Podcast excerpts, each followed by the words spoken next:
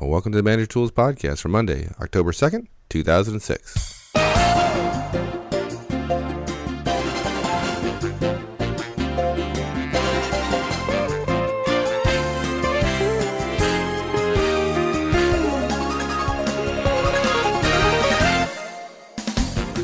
Hi, this is Michael Auzenne, and welcome. I think you're going to like today's podcast. We return to the subject of managing your career. But before we talk more about that, I'm often told that I don't mention the members only podcast enough, so let me correct that right now. For those of you who don't know, each month Mark and I publish a special podcast only for registered members. Registration is absolutely free and it's easy. Simply go to the website www.manager-tools.com and you'll find a register link on the left hand side of the homepage. Click and register and get access to our members only podcast. You'll find the link to the registered members podcast on the left hand side of the homepage as well. Our focus there has lately been, and will continue to be, on managing a career. Last month's podcast was on interviewing and the link between your resume and an almost perfect interview. Check that out if you haven't done so already. So, more about today's cast. In a previous cast, we talked about how many managers don't understand the importance of taking recruiters' calls and walk through a step by step hey, this is manager tools after all how to handle those calls, what to say, what to learn, and how to proceed. But there's another side to the recruiting relationships, isn't there? What if you want to contact a recruiter without waiting for them to call you? Maybe you're recognizing a change in opportunities where you are, or you want to move in a different direction, or perhaps it's as simple as suddenly inheriting a terrible boss and alarm bells are going off in your head. How does one contact a recruiter? What are the basics to consider? And how does one approach them when you're going to initiate contact? It's easy if you do it step by step the manager tools way. Here we go. Well, Mark, I'm, I'm glad we're talking about contacting recruiters. I really get the sense that our community of managers want help with their careers, and recruiters can be a key part of how folks do that, but they don't often. Yeah, you know, I, am always surprised, and I, and I shouldn't be about the number of people who say, "Oh no, I would never talk to a recruiter because because that's disloyal," right? Uh, and yet, you know, such such a, a big part of the corporate management world know that recruiters play a role. You have to have a relationship with them. It's not the relationship of best friend. Um, and it's just sad, I think, that, that general ignorance is, is, is hurting so many great managers. Um, geez, when I think about it, um, it, it, it's so prevalent, I think, that managers won't do it. That think about it. How many roles in corporate America is it appropriate in, in normal conversation to rather than using the person's correct title, using a term of derision. In this case, I'm talking about headhunters. Um, how, how, appropriate is that? How often is that appropriate uh, to use a term like that um, as opposed to their natural title? J- because you know they use it interchangeably with the word recruiters. It just tells you how people feel about recruiters. It's it's it's inappropriate. Um, uh, because so many recruiters do do such such important work. Um, but I think that just kind of adds to it. Yeah, but I think people. I mean, people when they're afraid of something, they tend to make fun of it, and they use terms oh. of derision like that. So, you know, I, I think yeah. part of it is just you know fear of the unknown. You know, they know that recruiters can be helpful, and they know they they actually need their help, but they don't know how to do it. They don't know when to do it, and so they avoid it. They're they're afraid of you know potentially being wrong and you're right. uncomfortable relationship. So instead of, you know, instead of the risk of being wrong and be subsequently embarrassed, th- they avoid it. Yeah. You know, and it, it's only when the pain of their current position, i.e., they don't have a job, yeah. exceeds the potential pain of talking Talk, to a recruiter and being wrong. Do they actually right. do anything? Yeah, and that's too bad. I think. Yeah. But that's why we're here. So I, I'm, you know, in some sense, I'm I'm glad. Otherwise, we wouldn't have yeah. anything to talk about. Yeah, yeah. so. and, and, and, this is a case where it, it's yet again fairly straightforward, um, and hopefully managers will get over their fear and create some relationships. So when the stuff hits the fan, if you will, um, they'll they'll be ready. Um, so when I was putting my thoughts together um, on on the topic of contacting recruiters. Um, I realize there are some introductory comments that we need to make, just a little bit of background, a little bit more detail than what we gave in the previous show about about uh, being contacted by a recruiter. Sort of background for our recommendations. So it's going to sound, I mean, even though it's manager tools way, we do have 11 steps, which probably people are going, oh my. Um, how hard can it be? Yeah, how hard can it be? But re- really, many of them are so simple and direct, and they're so related to some other things that I think they're going to be very straightforward. So here, let me let me walk you through the steps, and then we'll get into them. Um, first, don't wait. Start now. Get your resume current. Start taking and returning calls. That's a huge one, and we've already talked about how to do that. Do some research about possible firms. There are a couple of things everybody needs to know. Um, ask around for recommendations. Th- then the key step is to call and introduce yourself, which is not hard in and of itself. Um, you're going to offer to meet the recruiter. They don't always take you up on it, but you're going to offer to meet. Um, the meeting should be no longer than 30 minutes. That's a surprise for a lot of people thinking that they want to go to lunch. Um, you are going to provide your resume. Then, perhaps the most important step for someone who doesn't know how to do this to avoid a huge disaster is to preclude broadcasting, which we'll talk about what that means here in just a little bit. And then, last step, of course, is to follow up. Um, because our purpose is not to contact a recruiter so your name is in their file, but to to begin to think about having a relationship with someone, staying in touch with them, and the only way you can have a relationship, of course, is to follow up. Cool. All right. Well, well, the first one, don't don't wait. Start now seems fairly straightforward. I alluded to it earlier, which Yeah. is folks don't they don't start thinking about it until it's almost too late. Yeah. I, I think what it is, Mike, is that most managers wait until they've decided to leave before they start looking for another opportunity, like you, like you said, or, or decide to leave, or you know, are out of work. Um, uh, and by the way, if you are out of work, it's not the end of the world. You can contact a recruiter. Recruiters can understand how those things happen. Um, it doesn't make you look uh, on on its face less marketable at all. Oh yeah, there's probably a limit if you've been unemployed for a year. Um, but it depends on what you've been doing. If uh, if you've had a, a child or your family situation changed, those things all play into it. Um, and the market is heating up right now, so um, so there's more leeway on stuff like that. Um, nevertheless, um, we don't we recommend you don't wait until you decide to leave or have left before you start looking. Now, it, it, it's less true than it was 20 years ago, but I, I think this is still quite true of the majority of managers that I talk to. It, it's it's sort of an either or situation in, in, in their heads. It's it's sort of digital. It's either on or it's off, and and, and the, the mentality is either I'm staying or I'm going. And I think the problem with that is that the manager's thinking that the decision to leave ought to at least be. Um, well, I'm sorry, let me, let me say this differently. The problem with that thinking is the decision to leave, um, at least ought to be in most cases, predicated in part on what the market is like, what other opportunities exist, um, whether or not your, your favorite company in the whole world uh, is hiring or not. Um, in other words, it's not a I have to jump off the cliff and then after I jump I can find out what, what the situation is. I mean, people just don't do that. You don't step off and then find out it's a mile down. Um, you look over the edge and say, oh, it's only three feet. I can be okay. I can take the step.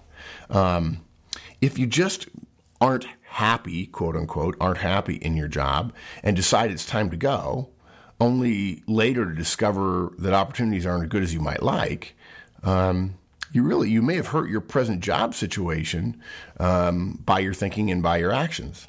Um, so, so we recommend a third choice, not the either I'm staying or I'm going, um, but but it's they're staying, and then the middle choice is keeping your eyes open, and then there's going. If you're completely happy, look, we're thrilled for you. You're staying. You don't have to worry about this kind of stuff. Um, although you should have relationships with recruiters. Um, if you're happy or unhappy, but but neither desperate to leave nor a fanatic about where you are, um, you're, you're basically keeping your eyes open. Um, sure, m- most managers, I, I believe, would do better to put themselves in the category of keeping their eyes open than in the category of staying or going. Um, if you decide you want to stay, that's fine. Um, and you you know you could say to yourself, I don't need a recruiter, I'm staying. Um, just remember, uh, I know too many managers and executives who are so good, they're it's almost a joy to watch them do their job and they're loved by everybody, and then they get laid off just like everybody else. Um, so I, we really do recommend the mentality of keeping your eyes open. Yeah, I, I kind of equate it to you know going on a vacation. If you live in Northern California, decide to go on vacation, say visit the Grand Canyon. Um, for those who don't live in the United States, this might not make a lot of sense, but you get the idea. So it's a what's a trip of I don't know several hundred, if not thousand miles or whatever. Right. But and you're going to a beautiful spot and you're going to have a great vacation. But it makes no sense along that trip not to look on the side of the roads because you might actually find something worthy of a different course. Right. So you know why why go through your career with blinders on and and uh, not avail yourself of opportunities that may be a better match for you, even though you're very happy in your current position. Yeah, I think you're right. I, I, think also the the idea that you're totally in charge of your career, and so right now I'm not going to do anything about it because I know what I want and how to do it. I think that's just crazy because people aren't in charge of their careers completely. Um, companies can say, "Yeah, we know you think you're in charge of your career, but we're taking your job away," or "We're moving this division to to the Grand Canyon, and you, you don't want to go." Um, so all those things certainly play a role. Um, okay, so so if we convince people that they ought to be kind of going down the road with their eyes open a little bit, then yeah. they should be talking to a headhunter or recruiter. Yeah, I hate to, either one. no, either. no disparaging remarks here. Yeah, um, they should be talking to a recruiter or two. Yeah, exactly. Yes. Um, okay, so so hopefully we've got that. We've got people thinking about keeping their eyes open. Uh, if they're on the journey, they want to pay attention to what they're going by because you never know what could happen. Um, I, let me just mention something else, Mike. You, you, your point made me think of something. Um, I'm on a journey and I'm keeping my eyes open. I'm looking to the side of the road rather than just focusing on my destination. If I'm having lunch with some people in my industry and somebody says, "Hey, you know, you ought to call me sometime. I'd love to get to know you a little bit better," that, that that's a feeler that comes across as or that's a feeler that could in fact mean I may want to hire you. And if this person's at your favorite company in the whole wide world or the place you really want to go to work at right now, uh, and you've got blinders on, you're thinking, I'm happy, I'm staying. You don't have a keep your eyes open mentality. Uh, you may miss that. You may get too busy and forget, or you're in the middle of a project and forget. If you don't have that strategic career thinking cap on every once in a while, you miss those kind of opportunities. So, important. Okay. Yeah, although you're being incredibly disloyal to your current company. So. Yeah. Gosh. Um, okay. Number two, get your resume current. Oh, golly. Hopefully, this is one of those one of those kind of old news to our thousands of listeners. Uh, remember, we recommend keeping your resume current each quarter. We can't tell you how many people have written to us uh, to look at their resumes, and they're five pages long or nowhere near what we recommended. And these people are implying that they've listened to our resume cast. Cl- and then they, uh, one of, I don't know, one of a hundred people who have sent you recently their resume to look at. And um, oh, by the way, uh, I didn't, I didn't follow any of your advice, but would you look at my resume anyways? Yeah, yeah. Um, I just seems say silly to me. Um, clearly, there are many folks out there who don't realize how important their resume is. Um, spend the time to get it right and, and keep it that way 30 minutes a quarter by updating it with accomplishments that you've done in the last three months, even if that pushes it over two pages, um, so that when you need to, you can just cut a couple of things out and boom, you've got a great one page resume. Um, you've got to have it current. You've got to keep it current so that when you're talking to a recruiter, you're not scrambling around and making this a huge project. Okay? So that was fairly right. painless. Number two. Number three, look, we already talked about this one. You should start taking and returning calls. We've already done a cast on this. Um, you've got to be able to catch the balls that are thrown right at you. And, and look, if you do this step well, you may never need the rest of this cast because you'll be able to evaluate the recruiters when they call you, and they, you will already be creating relationships with them literally, I have that so firmly in my head, Mike, that the only reason we didn't do this cast so quickly after we did the first one um, regarding how to handle recruiters when they called um, is because I, I, I just assumed everybody did it. I just, you know, in my head, I'm like, okay, good. Everybody's going to get that. They're going to know it. But we've had several people say, no, I really need it now. I need to be contacting recruiters. And I'm like, oh, okay. Um, gosh, I wonder how many recruiters have called them in the intervening months. Um, well, people just can't, you know, it goes back to what, the start now things. I, I think a lot of folks have a hard time kind of um, resolving the conflict between serving their existing company and Right. their existing employer and continuing to look at the side of the road and seeing what pops up. I think that's difficult for folks. Yeah. 10 minutes they spend talking to a recruiter means it's 10 minutes they're not focused on their current job. And I, a lot of folks have difficulty resolving that conflict. You know, that's a great. I, I, I got to get that in my head. I, I really do. I, I think that's some, that's a blind spot for me. Um, and that whole loyalty loyalty thing. I, I, I feel very loyal wherever I've been. Um, I felt very loyal to Procter and Gamble. I have Procter and Gamble memorabilia all over my house. Um, but nonetheless, I, I think you're right. Uh, I think you're right. And, and and that and yet that ten minutes, it just saves you can save you hours and hours and hours um, in terms of when you need somebody and you pick up the phone and call them. Um, are they going to be there for you? And if you've returned their calls, they'll return yours.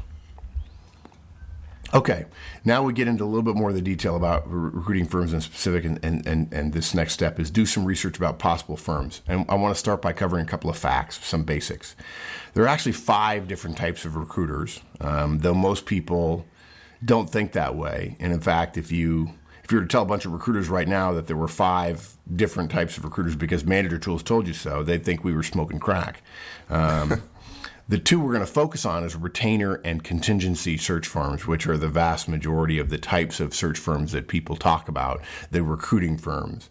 Um, um, but but two of the other four are internet sites like Monster. That's an important one. They do a lot of business, uh, and there are many others, not just Monster. And then also internal corporate recruiters. You know, it's very possible you get a call from a recruiter directly from a company. It doesn't have to be a search firm.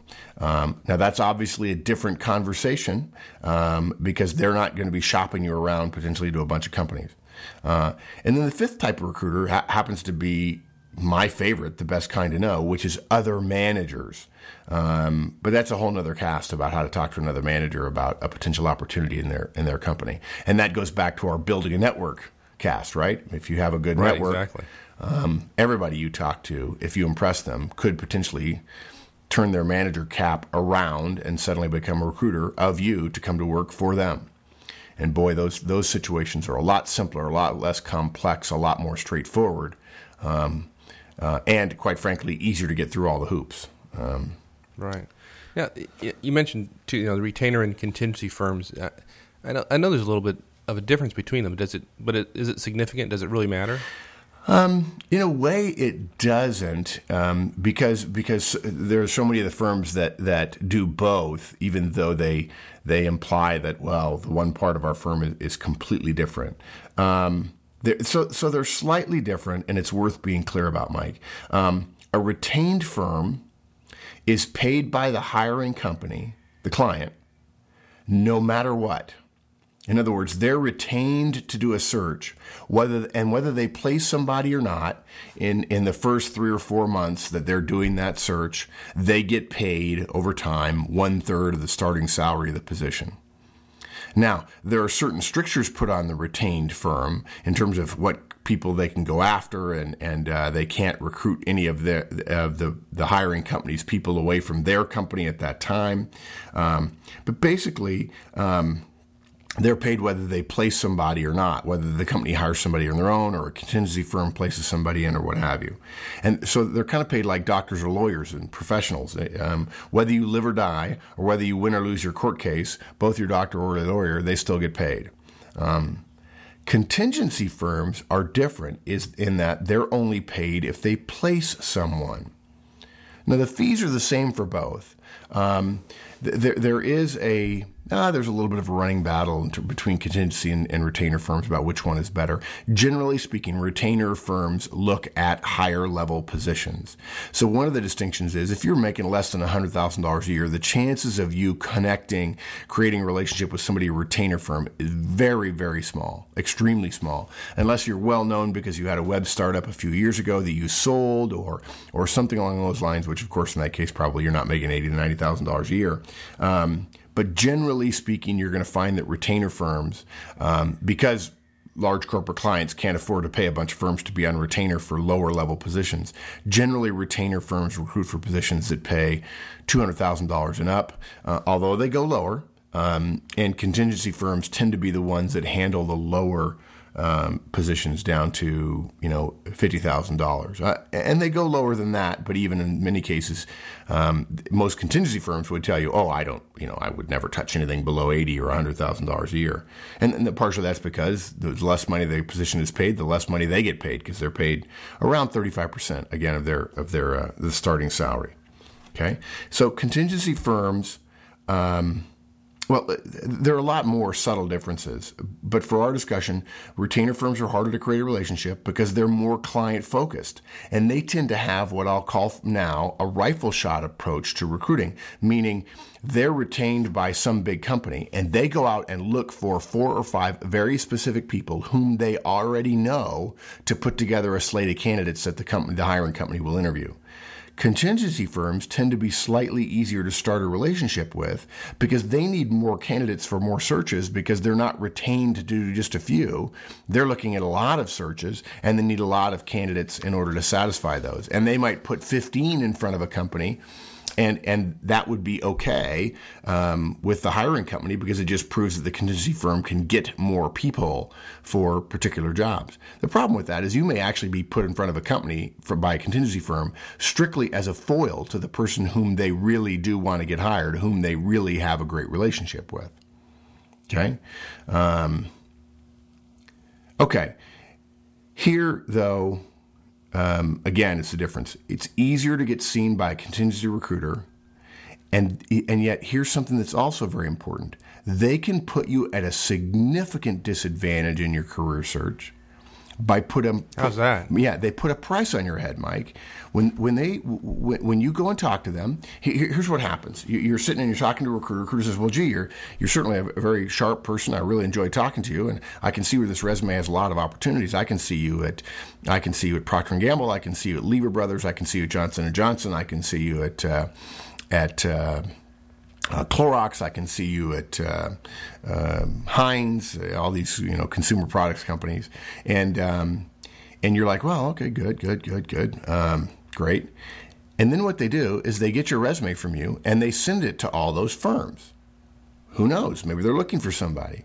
Um, so, so, what's wrong with that? That sounds pretty good. That sounds right? great. Well, for first of all, it's important to know r- recruiters do not act as your talent agent, folks. Let's be clear about something. Recruiters don't work for you. You are cannon fodder to recruiters, and I hate to say that, but but sometimes you'll get treated that way, and it'll. I don't want it to be a slap in the face to you. You don't pay the recruiter. The recruiter doesn't work for you. The recruiter works for the client company.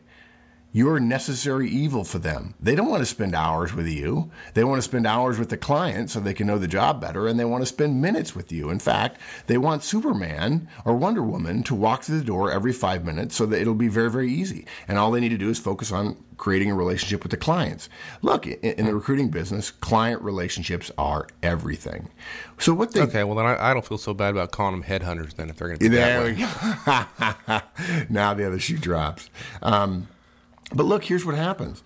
Um, they, they say they can send your resume out to a bunch of people. You're like, wow, great. Isn't that wonderful? Well, all they're doing is sending out. They're not saying, I've met this guy and he's fabulous and you got to hire him and let's talk about options. They're just sending your resume out. And there's a reason for that. They don't like to talk about it. it it's not done in all cases, but many, many, if not most firms do it.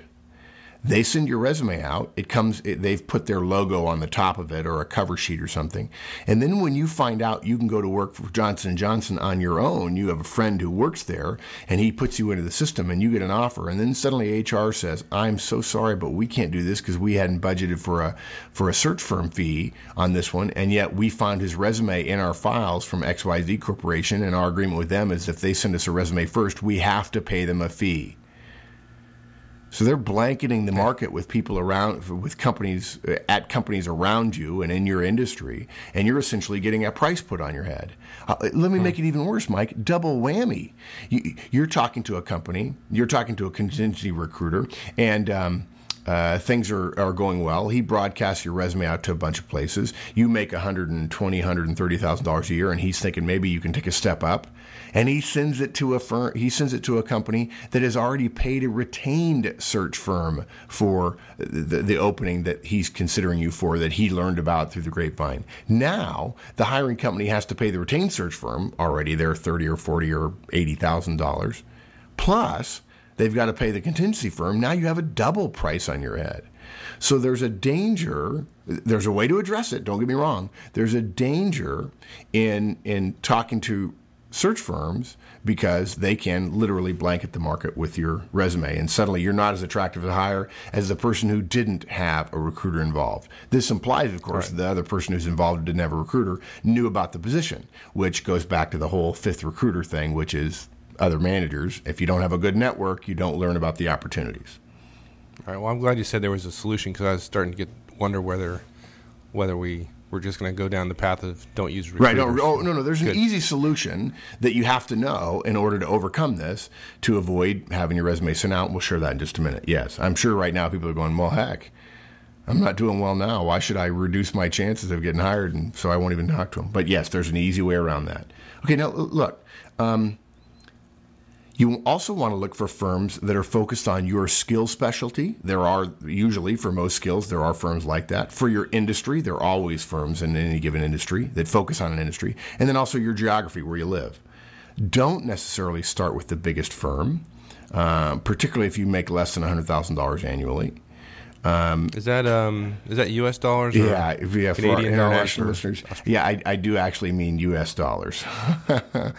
Yeah, somebody was saying that in, you know if we put 100k in rupees or something like that, that it would be five bucks. But no, we mean 100,000 U.S. dollars.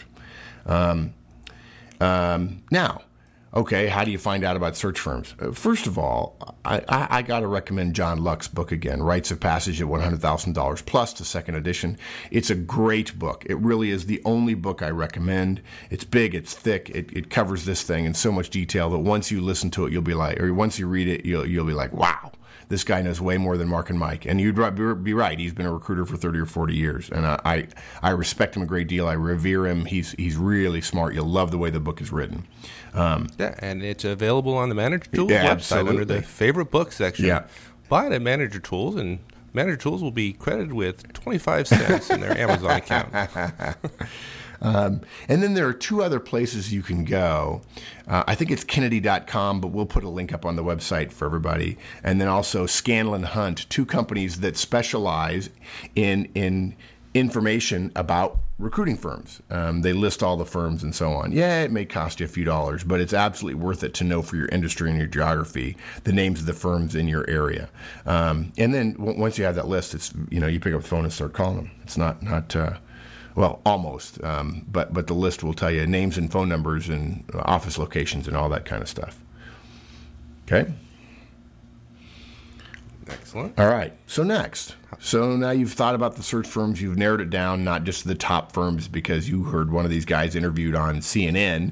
Um, but but now you've got location and geography and those kind of things uh, considered. And now what you want to do is you want to ask among your network for recommendations and again, this is a good way to get more detail about industry and, and location slash skill specific areas.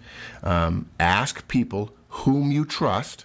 I'm going to say it again ask people whom you trust in your organization whom they might be talking to. Obviously, your mentor would be a good choice. Um, because even if she doesn't have a recruiter, she can make inquiries for you without people knowing that it's you she's asking about. Um, an executive a couple of levels up from you, depending upon your level, could absolutely recommend as well. Um, the key is somebody you trust so people don't start jumping off cliffs that you're leaving the organization. Uh, you can certainly ask somebody who just left, whom you had a good relationship with, or somebody who just came on board, whether or not they used a recruiter. Um, the great thing is, if somebody just left and they went somewhere else, or somebody came on board and they used a recruiter, that recruiter was successful on that particular search. That's a good thing. It's a nice thing to know. Um, so if you've met them a week later, uh, after you ask them whether or not they're a recruiter, a week later ask them who they used, and uh, they'll probably share it with you. Now, I want to mention something else. Um, if you know somebody fairly senior in your organization and you know that they use recruiters, this is very, very powerful because if they use recruiters for positions in your firm, then they are very well loved by the contingency firms, remember, or uh, the recruit, retained firms as, as, well. Remember, the hiring company pays the recruiter. The recruiter is most interested in having a relationship with the client, not with the individual. If you know an executive who is a client who has recruiters sending resumes and does interviews and so on, they're a vice president or something.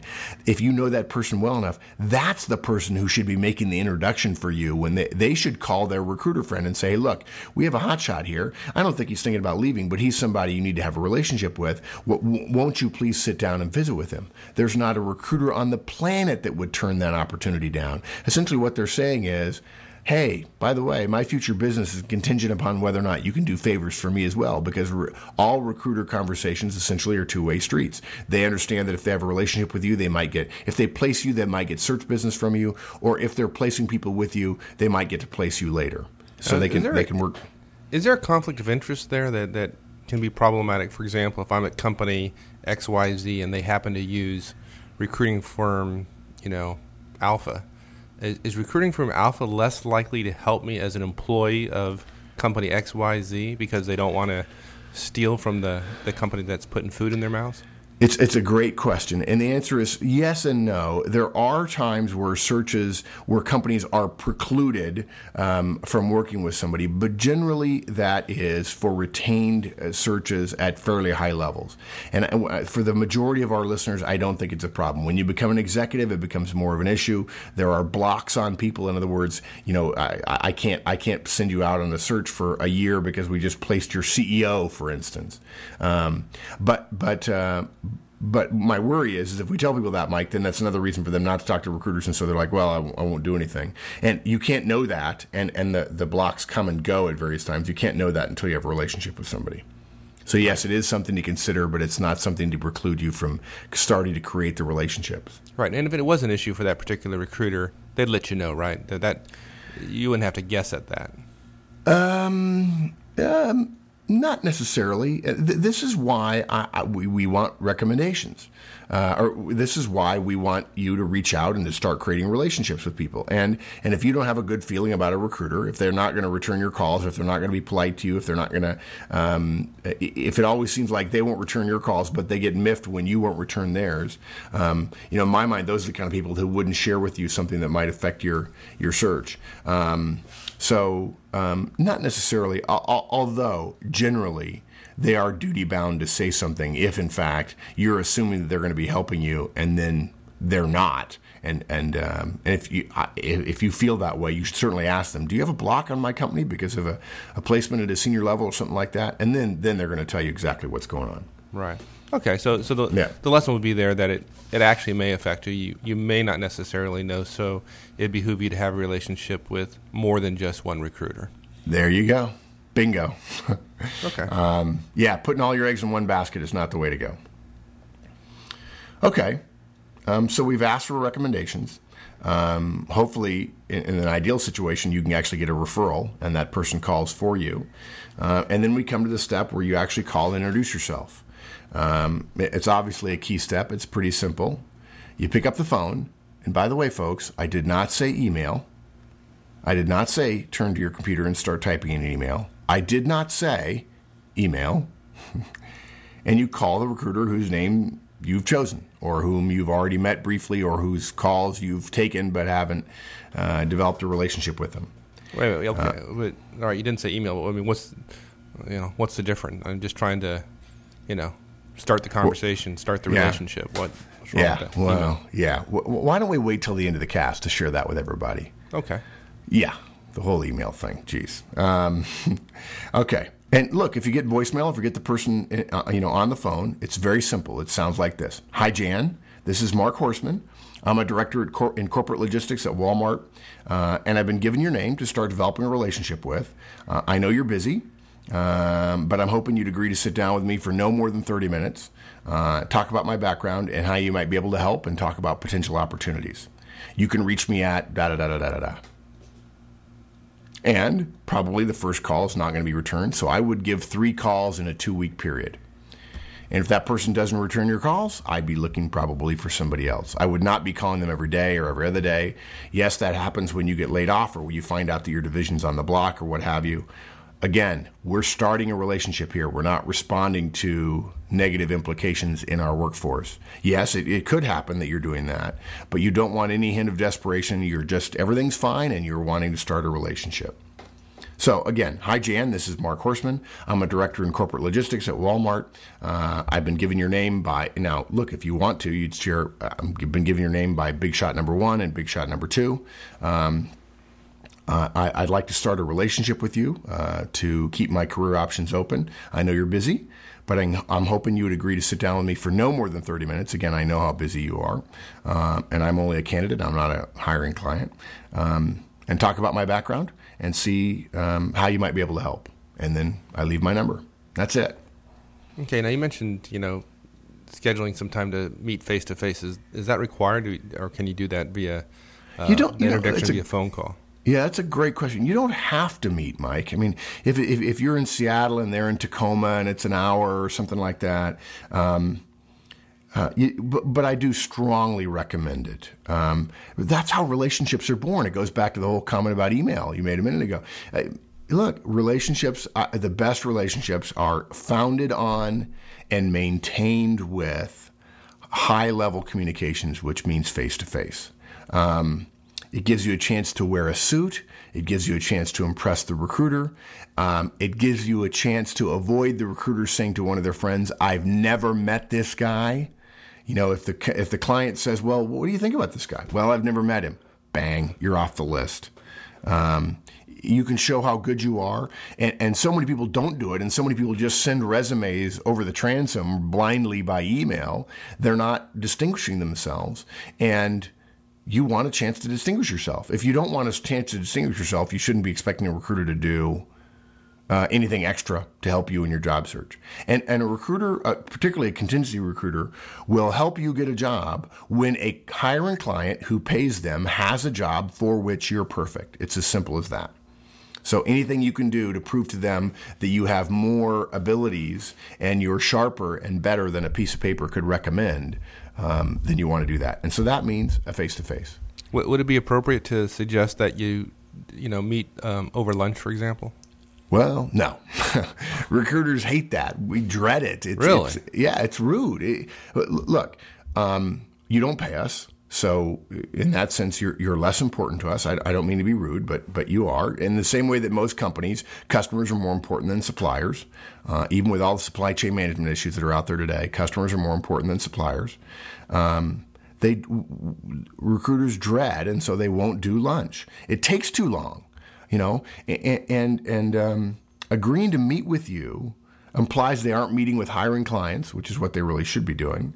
Um, uh, and what they wish they were doing if they're not, because they're, the clients pay the bills. And further, uh, they can make a decision in less time than that. If you take everybody to lunch, and there's only five lunch dates a week, right? If you take everybody to lunch, you're, all you're going to be doing is lunch with clients, uh, or I'm sorry, lunch with with candidates. Um, and then, of course, once you sit down for lunch, you can't rush through, and so so now we're an hour, we're an hour at 15 minutes or whatever. Um, and it's not an ideal situation for you either. You have to eat. Um, there's, you know, and, and, by the way, the idea that you're going to pay for the recruiter's lunch is if the recruiter needs somebody to buy lunch for them. Um, it just doesn't make a lot of sense. What you want to do is you want to come to their office. You could you could certainly have a cup of coffee at a Starbucks, um, but it's I will take no more than thirty minutes of your time. Um, uh, I respect your time, and I just want you to get to know me a little bit. And I want to get to know you a little bit. Uh, I want you to realize that I don't have two heads. Um, and again, I want to respect your time. So okay, well, I'm I'm I'm gonna go back to my headhunter comment. I'm starting to really not like these guys. No, don't. Uh, I tell you, you know, they're not going to be your best buddies. They, they do have a different set of motivations than you. But based on that analogy, Mike, um, you, you probably feel the same way about vendors and suppliers. I mean, right? They're, they're, they're motivated by something different than you. Um, they're trying to meet your standards. Not all of them are not trying to exceed them enormously. Um, So, so um, they're just being very clear about how they make money, and it's a commission business. And um, you know, they're not paid hundred thousand dollars a year salary. They're paid whether they play if they place somebody, and if they don't place anybody, they don't get paid. So, in a sense, they're salespeople. And and if you try, if you're in your company and you're in a technical role and you want to spend a day with a salesperson, the salesperson will look at you and think you're insane. It's like, well, are, are you a customer? Can you actually help pay my salary, which is based on commissions, which comes from customers, which you are not? Um, it, it, it's the uh, it's it's a challenging part of the connectivity between companies on the people side of the business, um, but it still absolutely um, is worth uh, managers while. And there are many recruiters who you would never know they're recruiters because they're so relaxed, so comfortable, so easy to talk to. Um, and if you start doing a couple of favors for them when they call you, enormously different response from them when you call them back and say, "Hey, let's let's talk about the other the flip side of that coin." Okay. okay? Now look, uh, next step, you've got to provide your resume. Um, you've got to bring it to face to face, and you got to give it to them. Um, and please, whatever you do, don't ask them what they think of it. Either they're going to give you a comment that they don't like the format, or or you met whatever format they have, which means they're not going to praise you for that. They're just going to think, well, the guy's not stupid. I can't say he's smart, but he's not stupid. Um, and the second thing is, they're not going to send you. The other part of that you would be asking about is whether or not you have good background. Well, they're going to make that decision with their behavior. Um, it would be like asking somebody after you've given a presentation about a big budget thing, what did you think of my slides? The resume is a necessary evil. It's necessary but it's not you, and that's the whole reason you want a face to face. Should I should I send it to them before before the meeting so they have no, a chance to look at it? No. So I'll be happy to bring my resume over. Um, the, and, and, we'll talk about that just a minute. What comes back to the to the email piece. Um, now it depends. If I have a great relationship with somebody and they want to see my resume, that's fine. But when you send the resume, when the resume passes over to them, there's a key point we want to cover, and we'll cover it here in just a minute um, about how to handle how, how they should be handling your resume, which most people don't know about. Um, so if you follow the manager tools resume comments, your uh, resume recommendations, you're fine, and you should hand them their resume. Um, and if you ask them how it is and it, they don't like it, things turn out poorly. Um, and look, if they if they need you to change it later, they'll ask you to change it, and you'll be happy to change it. Uh, but it'll probably only be when there's a job on the line and they want something highlighted that's not highlighted in the way it should be for this particular opportunity. Okay? Good, okay. Now, here's the uh, uh, just a, an incredibly important thing. We, I, I call this step precluding broadcasting. It's the biggest mistake managers make. It is a huge mistake. It, the manager hands over her resume, and the recruiter promptly sends it to 30 companies, per my earlier uh, discussion. And now, those companies cannot hire you without paying that recruiter a fee. It's not always true, but it's often true. So they won't hire you.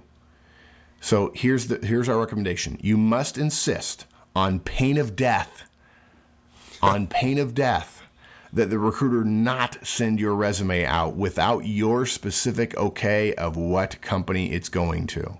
Well, okay. So what do they what if they tell you that's just the way they do it? I've heard that before. Yeah, ask them to return your resume and say, I'm sorry, I'm uncomfortable with that. Say, you politely say, uh, you don't think this is going to be an effective relationship. You're sorry you wasted their time. Do not allow them to talk you into controlling your resume. Your resume is yours. They don't get to send it out without you're okay. If they say, well, gee, if I can't send it out, it's just going to go in a file. Well, uh, okay, but I want to be clear with you. I am not giving you authority to send my resume out. The only reason it should go out, it should go out for a specific job, and it should be a job that I know about well, gee, I, I think you're really limiting yourself. Well, I respect that and I understand it. I can understand why you'd want to send it out. And I have several other feelers out in the marketplace. I wouldn't want to create a conflict of interest. I, I must insist that you do not send my resume out. And Mike, the danger of this, of course, is after they've reeled off a bunch of really neat companies and you've been listening and going, wow, he thinks I might be good or whatever, they're going to perceive that, that, kind of, hey, great, uh, as an okay to send your resume. And that's why you've got to come back uh, and insist on pain of death that they not send your resume out, that they have to get your approval. And there are some that will say, well, gee, that means I can't work with you. And you say, well, I totally understand. I totally respect how your business works. And, and I'm sorry that's the case, but here, if you'll just let me have my resume back, we'll call it a day. And, I, I, you know, I'm sure there are people in my company. Don't hesitate to call me. I'll be happy to help you in the future. Um, but it doesn't look like we're going to be able to do business. And that's okay. I respect that. You can be very polite, very, very positive about it. You can be very upbeat. There are lots of recruiters. There are lots of managers. There are lots of internet search firms. Don't don't worry about it. There'll be other opportunities. I'm I'm dead serious about this on pain, Pain of of death. Got it. Yeah, got it. Got it. Yeah. Now look, when you do that, Mike, now so many of the negatives that we've been talking about really do go away. Now you're sending a message that you know how their business works. If in fact they agree to it, which most will, quite frankly, they're they're not going to tell you, they're not going to brush you off and say no. Um, most will agree to that. Um, they see you as coming across differently than the vast majority of people. That's why the face to face. That's another reason why the face to face is also so important.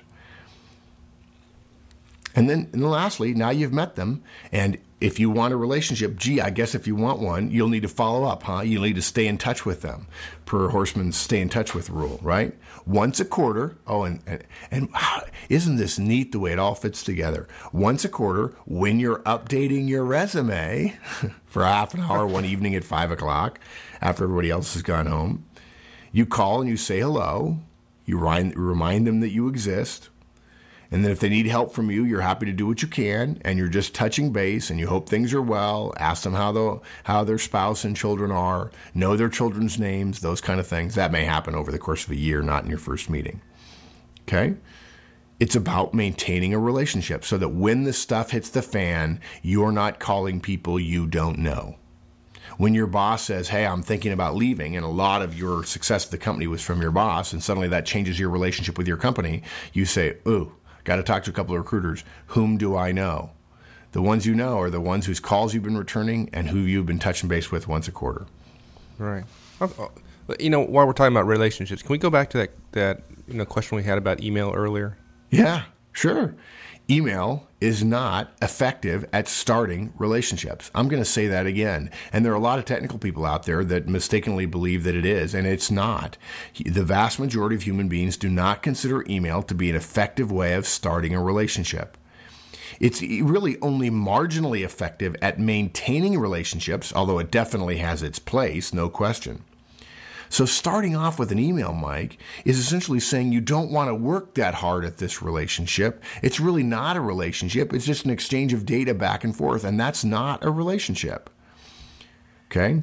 Um, in fact, I would argue that the recruiter might get the feeling that you're throwing something over the transom at them and you want them to work for you. And because they work for the client, they don't work for you. They feel like you just sending them a resume is, is not a relationship. You'll just go in the file like everybody else. Plus, if in fact they get your resume, they look at your resume and they put it away, and they don't really read your email. If it's if you don't get to the third, if it's the third paragraph before you finally tell them, do not send my resume out without an okay.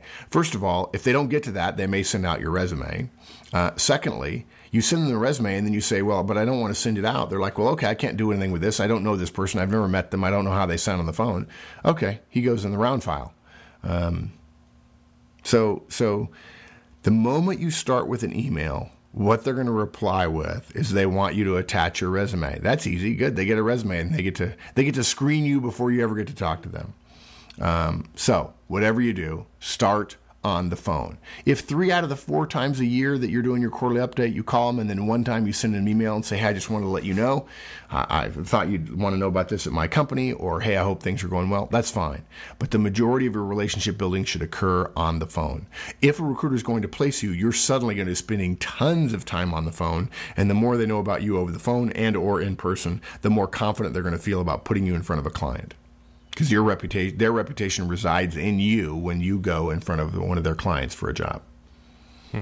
Okay, relationships. Okay, So, well, one of these one of these days we'll have a cast where we'll have a topic and we'll say relationships are not important. I, Yeah. I'm, I'm, I'm still waiting. I'm still waiting. exactly. And you know, look, Horstman's first law, it's all about people. Um, and, Horstman's second law, more communication is better. You put people in communication together, what do you get? You get relationships. Um, and you know, I used to think that that um, I was swimming upstream uh, about relationships, and I discovered that all the people who were really successful, when you asked them what makes them successful, they said I had great relationships with great people who did what I needed them to do, and I could rely on when the stuff hit the fan. Um, so, so yeah, relationships are hugely important. They're particularly important in times of crisis. Um, crisis, a lot of crisis planners say all we need is a really, really good playbook. Actually, you need a really good playbook and you need to have practiced it a hundred times so you know the person who you're handing your bit of data off to or you know who you're collaborating with on, on a security breach or whatever the case might be. It's the practicing of the plan that really essentially strengthens the relationships of the people that are going to be acting on the plan that makes the plan successful. Same thing here. The relationship with the recruiter is what will make you successful when you need a relationship. If you don't have a relationship and you need one, you absolutely, most managers feel panic, and that's not a good thing to feel. No. So not at that point in your life. Yeah, exactly. Yeah. So a quick summing up, right? Um, start now, folks. Don't wait. Uh, get your resume current. Doesn't take that long. Start taking and returning those calls from recruiters. That that can obviate a lot of this this cast. In fact, do some research, pay attention to the difference between retainer and cert, retainer and, and, and uh, contingency, uh, and know about local firms and, and uh, industry specific and skill specific firms. Ask for recommendations from people in the organization whom you trust and, and you know won't, won't uh, hang you out to dry. Um, call and introduce yourself. Very simple, uh, not not terribly hard. You're probably going to get voicemail, and that's actually a good thing. Um, Offer to meet them. Meeting is not required, as Mike asked, but I think it's very, very powerful. We recommend it. Don't take any more than 30 minutes because they're busy doing other stuff. Provide your resume. Whatever you do on pain of death, preclude them from broadcasting your resume. And then the thing that will make it easy when, when, when uh, the other shoe drops is follow up, follow up, follow up. Sounds great. That's how you do it. That's, that's not too bad. Was, no. You know, that's, I was a little worried, but a lot of those were easy. Yeah, simple, straightforward. Yeah, and, and, and there's not there's not a step on here that everybody can't do very very quickly. All right. As always, my friend, I appreciate it. My pleasure, sir. Thank you. Great stuff. We'll see you later. There you go. Contacting the headhunter, or I mean recruiter, is a couple simple steps. Let us know how it works for you. If you have any questions, please do leave them on the discussion forums. Now, we get a lot of email, and it's hard answering all the questions individually. If you leave them on the discussion forums, we can answer them, and everyone gets the benefit of the discussion. And believe me, if you have a particular problem, odds are that others have it as well. And given the growing size of our community, it's a good bet that you'll get some sage advice. So until next time, have a great week. So long.